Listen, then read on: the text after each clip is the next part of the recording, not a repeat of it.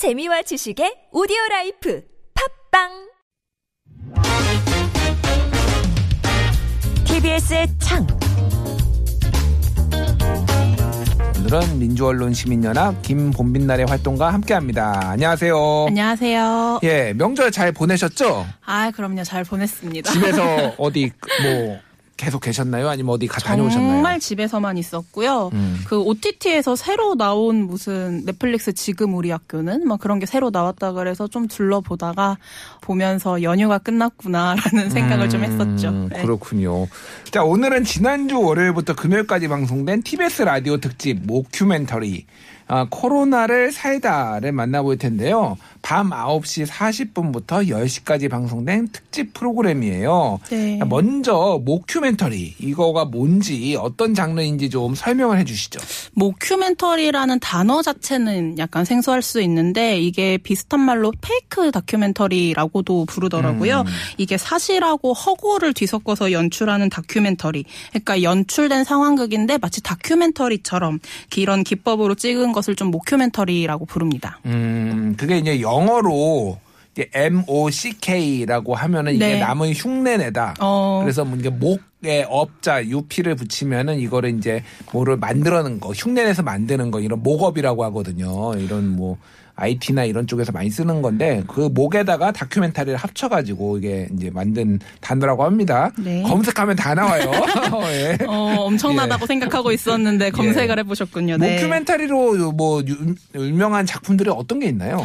좀 이제 청취자분들이 들었을 때 좀 대표적으로 아실 수 있을 만한 방송 프로그램으로는 이게 미국의 시트콤인데 모던 패밀리라고 해서 굉장히 다양한 가족들의 일상을 보여주는 시트콤이 유명한 게 하나 있어요. 음. 그것도 모큐멘터리의 일환이고 우리나라에서 좀 제일 유명한 것 프로그램으로 들어보자면 tvN에서 그 시즌제로 17까지 했었던 예. 막돼먹은 영애 씨라는 프로그램이 있고요. 예. 또 최근에 가장 인기 있는 그 유튜브 프로그램으로 그 음. 유튜브 채널 중에 피식대학이라는 게 있잖아요. 예, 예. 그 엄청 이제 화제가 됐었는데 거기서 했던 시리즈물 뭐 05학번 is back이라든지 음. 한사랑 산악회 비대면 데이트 같은 것도 좀 mockumentary의 일환이라고 좀 볼 수 있겠습니다. 아, 그렇군요. 어쨌든 이게 어디까지 진짜고 어디까지가 가짜인가 조금 네. 모호한 장르를 모큐멘터리라고 이제 볼 수 있을 것 같아요. 네. 자, 이번에 코로나 확산세로 이어지는 가운데 방송된 특집 프로그램 뭐 이었는데 타이틀이 코로나를 살다였어요. 네.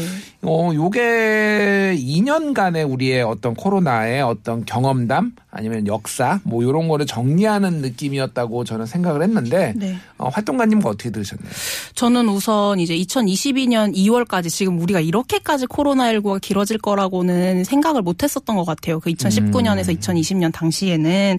그렇게 생각하고 있는데 좀 지난 2년을 돌아보겠다라는 특집에서 이 코로나19가 지금 전 세계적으로 이슈가 된 제1의 이슈인 상황에서 좀 코로나19를 주제로 한 특집 프로그램 있을 수 있다고는 생각했지만 좀 한편으로 걱정을 좀 했던 거는 어, 너무 많으니까 방송이요. 코로나19를 다루는 시사 프로그램부터 뭐 다큐멘터리, 생활정보 프로그램 너무 많고 또 TBS에서도 매일매일 뭐 코로나 특보 같은 방송을 하기도 하고 그렇죠. 뭐 음악 프로그램에서는 사연으로 이제 또 나오기도 하니까 좀 피로할 수 있다라는 저는 개인적인 좀 우려가 있었어요. 근데 듣다 보니까 그런 우려는 어느 정도 이제 많이 해소가 된 것 같은데 좀 자세한 이야기는 뒤에서 해드릴 수 있겠습니다. 예. 일단 이거 못 들으신 분들이 많으실 것 같아요. 네. 들으신 분도 계시 겠지만 어쨌든 어떤 프로그램인지 한번 들어보고 얘기를 나눠보도록 하겠습니다. 특집 모큐멘터리 코로나를 살다 들어보겠습니다.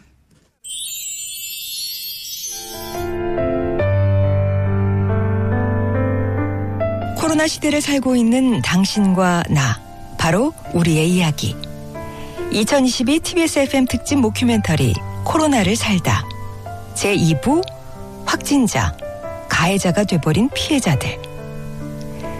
안녕하세요. 아나운서 송정혜입니다. 코로나19 확진자가 되는 상상 해본 적 있으신가요? 어떤 마음이 드시던가요?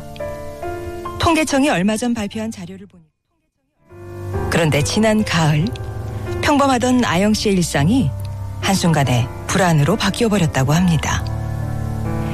시작은 밤늦게 걸려온 전화 한 통이었습니다.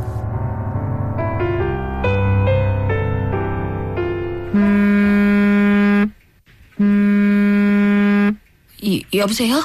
아, 예, 안녕하세요. 그 전하영 씨 되십니까? 네, 제가 전화영인데요. 아, 예. 아, 여기 보건소인데요. 오늘 오전 코로나19 PCR 검사 받으셨죠? 네, 결과가 나왔나요? 어, 확진이요? 제가요? 네, 완전 정말 놀랐긴 했어요. 정말 많이 놀랐는데 왜냐면 뭔가 제가 원래 감기 같은 거 걸리면 하루 이틀 만에 낫는 체질인데 계속적으로 좀 미미하게나마 증상이 오래 가길래 그냥 받아봤던 거거든요. 저희 가족들 중에서 제가 정말 안 걸리길 이 사람만 안 걸리길 했던 게 저희 조카들이에요. 저희 조카들 아직 한살 배기도 안 된 네, 아기 한 명이랑 지금 네 살짜리 2022 TBS FM 특집 모큐멘터리 코로나를 살다 제3부 자영업자 절망 속 살아남기 안녕하세요. 아나운서 송정혜입니다. 업체들을 생각하면 피눈물이 납니다. 가슴이 너무 무너져가지고 저거 먹고 살라고 자영업을 하는 건데 지금 거의 뭐 정말 올 수도비 되어 있는 상태잖아요. 길거리에 사람이 없는 정도로 너무 힘들기 때문에 퍼센트로 따지자면은 한 80% 정도는 많이 감소한 것 같아요. 그런데요. 오지 않는 손님을 애타게 기다리던 어느 날 안시영 사장님의 정육점 앞에 평소엔 좀처럼 볼 수 없었던 낯선 손님이 나타났습니다. 어, 저 꼬마 누구지? 어, 누구? 저거기 봐봐. 우리 가게 앞에 꼬마 하나 있잖아. 예, 지금 들으신 내용들은 어, 모큐멘터리 코로나를 살다에서 2부 가해자가 되어버린 피해자 요거고요. 3부 자영업자 절망 속 살아남기입니다. 그러니까 1부가 의료진 얘기고 그리고 2부가 확진자 얘기, 3부가 자영업자 얘기, 4부가 택배기사 얘기, 5부가 쪽방촌 이야기까지예요. 그래서 코로나로 인해서 피해를 보거나 뭔가 삶의 영향을 받은 사람들은 여러 어, 각도로 지금 조명을 네. 한것 같아요. 네. 그래서 어떤 부분이 가장 어느 편이 가장 좀 어, 인상 깊으셨나요? 저는 아무래도 그 2부 가해자가 되어버린 그 확진자 이야기랑 3부의 그 자영업자 이야기가 좀 가장 인상이 깊었는데요. 이게 뭐 이유를 들자면 아무래도 저 또한 언제든지 확진자가 돼서 이게 또 가해자로 보일 수 있는 그런 위험이 도사리고 있다는 그 현재에 좀 저도 공감을 많이 했고 그리고 이제 3부 같은 경우에는 이제 길을 거닐 때마다 코로나 이후로 모든 가게에 이제 임대 붙어 있고 워낙 제가 좋아했던 많은 가게들이 사라져서 좀 그런 거를 보 면서 다시 한번 좀 현실을 일깨울 수 있어서 가장 좀 인상 깊게 봤던 회차 두 개였는데요. 이게 이미 내가 좀 체감을 하고 있는 현실인데 다시 한번 당사자들의 이야기로 듣다 보니까 굉장히 몰입감 있게 들을 수 있었습니다. 근데 뭐 이렇게 제가 굳이 두 편을 꼽긴 했는데 실은 전체적으로 5부 모두가 다 인상 깊었어요. 좀 두 가지 이유에서 그렇게 말씀드릴 수 있을 것 같은데 첫 번째 이유로는 이게 모큐멘터리잖아요. 청취자분들 함께 들으시다 보면은 이게 드라마인가 싶기도 한데 드라마처럼 이제 그게 주인공들이 나와서 이야기를 쭉 끌고 가다가 중간중간 실제 사례자들의 그 목- 육성으로 자신의 이야기들을 들려주는 부분에서 아 이게 가상의 이야기가 아니라 실제 우리 주변의 사람들이 겪은 현실이구나라는 거를 좀 다시 한번 일깨워준 점도 저는 인상이 굉장히 깊었고 두 번째로는 이게 매 회차마다 코로나19 되게 암울한 현실만 말하다 보면 저였다면 솔직히 좀 채널을 돌렸을 것 같아요. 왜냐면 지금 현실도 팍팍한데 예. 코로나19로 너무 어려운 현실 이야기들만 하다 보면 좀 절망적이었을 수도 있는데 그 안에서도 굉장히 희망적인 우리 주변의 뭐 이제 이웃들로 어 인해서 얻을 수 있었던 감동적인 이야기들이 함께 들어가거든요. 좀 그런 게 모든 오부에 다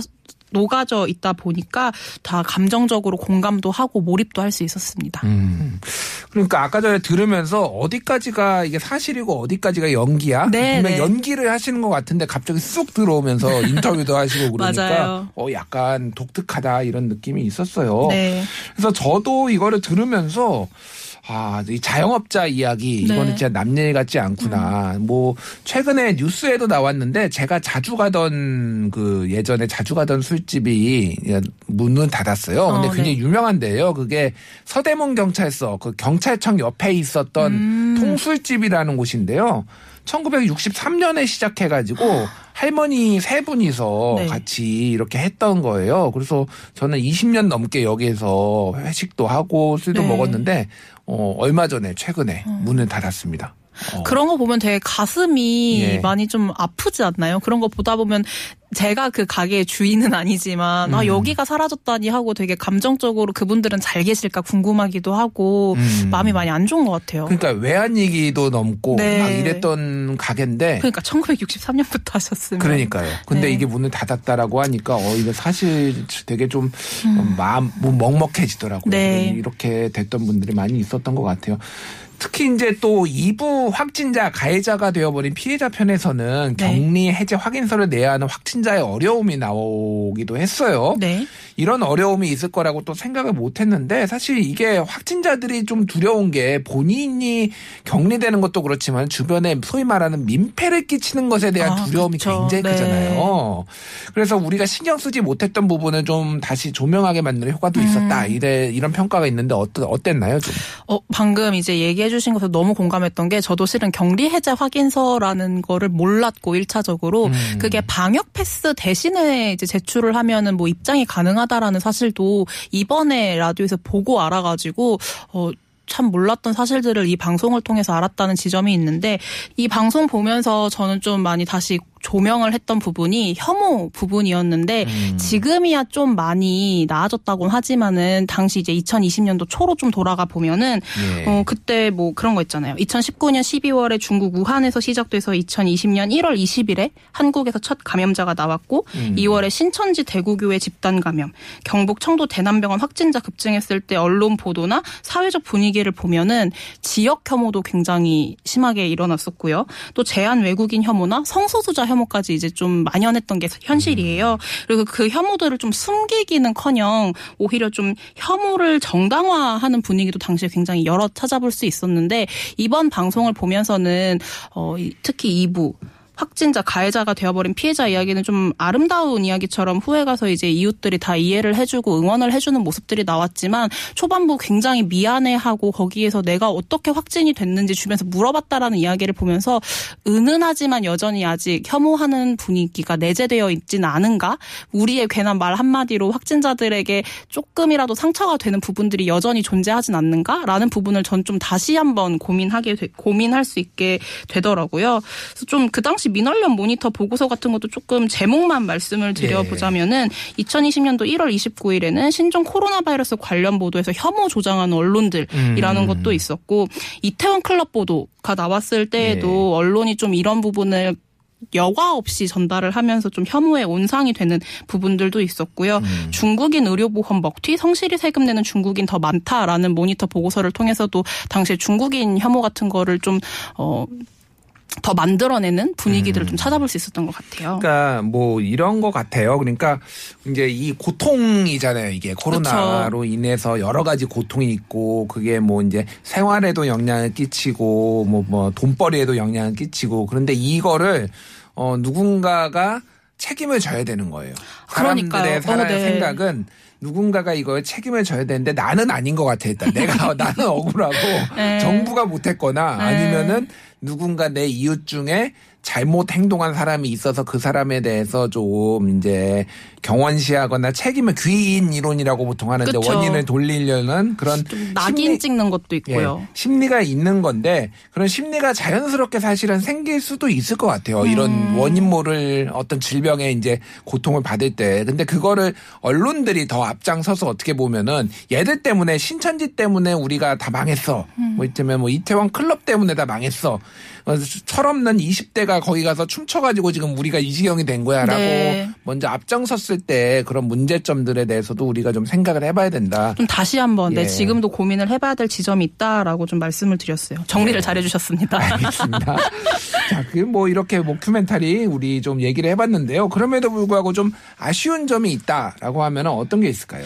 저는 이 프로그램이 제목을 들으시면은 모큐멘터리 코로나를 살다 해서 코로나뿐만이 아니라 이제 살다에 좀 방점을 찍고 청취자분들이 함께 들어보시면 좋을 것 같아요. 이번 특집 들어보시면 굉장히 재밌고 감동적이었는데 그럼에도 좀 아쉬운 점을 꼽아보자면 크게 세 개 정도를 꼽아볼 수 있겠습니다. 첫 번째로 이 프로그램을 듣다 보면은 너무 감동적이고 좋은 사연이기도 하지만 그래서 정부가 혹은 정책이 아니면 시민사회가 좀 어떠하게 변했으면 좋겠라, 좋겠다라든지 혹은 뭐 어떠한 행동을 해야 한다라고 좀 메시지를 던져주는 부분도 있었더라면 좋았을 텐데 음. 지금 이 5회차를 다 들었을 때는 그런 이야기는 좀 찾아보기 어려워요. 그냥 사연을 음. 전해주는 이야기에 좀 그치는 점이 있어서 그게 뭔가 조금 더 프로그램에서 어떤 액션으로 이어질 수 있는 이야기가 나왔더라면 좋지 않았을까라는 좀 아쉬움이 있었고요. 두 번째로는 아, 네, 이거 좀 예시를 조금 들어보자면 그 자영업자 편에서 배골는 아이한테 고기를 좀 나눠줬잖아요. 예. 그 자영업자 부부가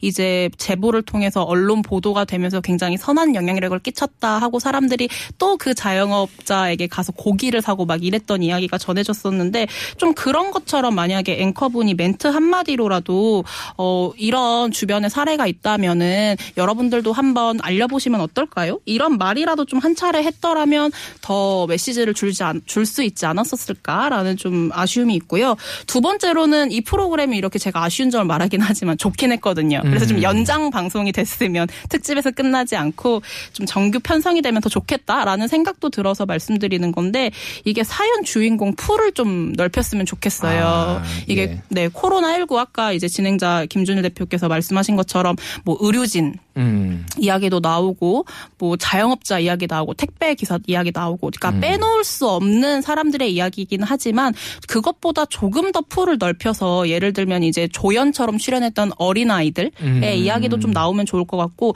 직업군도 저는 좀 학습지 교사와 같은 그런 직업군들도 한번 넓혀서 이야기를 해보면 어떨까? 음. 방문을 해야 되는데 그렇죠. 밀접 접촉, 대면 접촉이 어려워진 그렇죠. 사람들은 어떻게 살고 있는가? 네, 좀 예. 그런 이야기도 한번 해보면 좋겠다라는 거를 두 번째 로 말씀드리고요.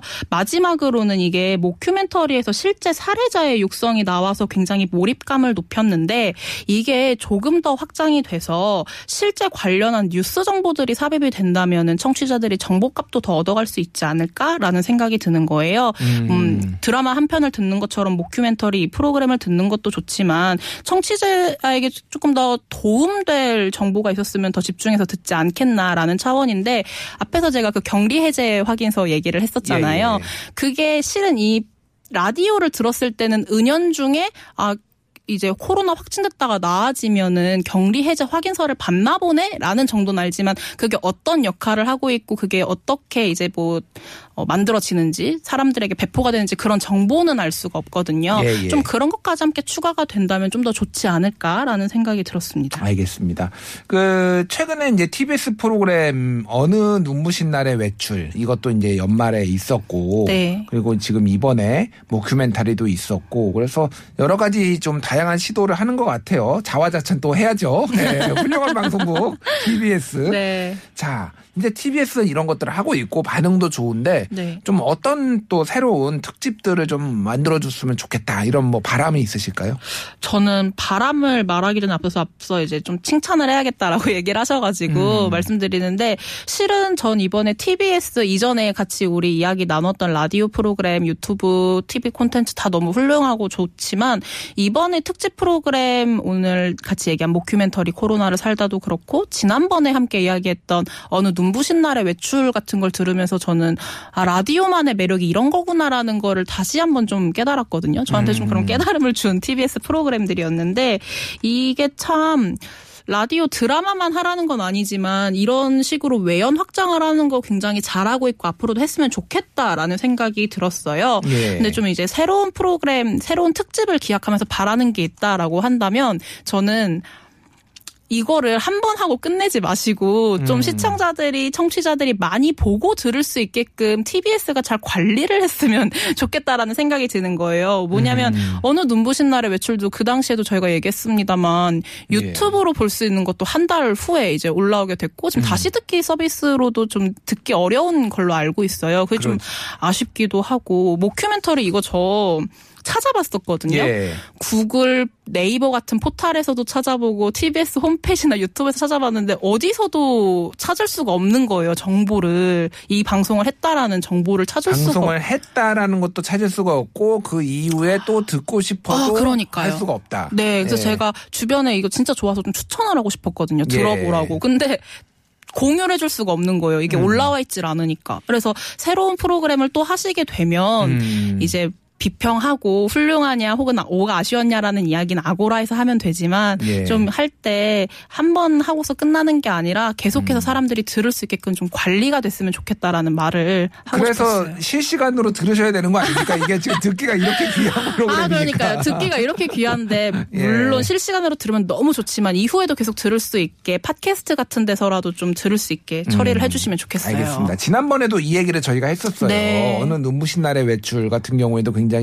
그 라디오 드라마로서 굉장히 좀 잔잔한 감동도 주고 좋았는데 듣기가 어렵다. 그래서 네, 한 네. 달 뒤에 나왔는데 이거는 얼마나 걸릴지 한 달 걸릴지 아예 뭐안 올라올지 한번 지켜보도록 하겠습니다. 네. 자 이래라 TBS 알겠습니다. 여기서 마무리하겠습니다. 지금까지 민월련의 김봄빛날의 활동가였습니다. 감사합니다. 감사합니다.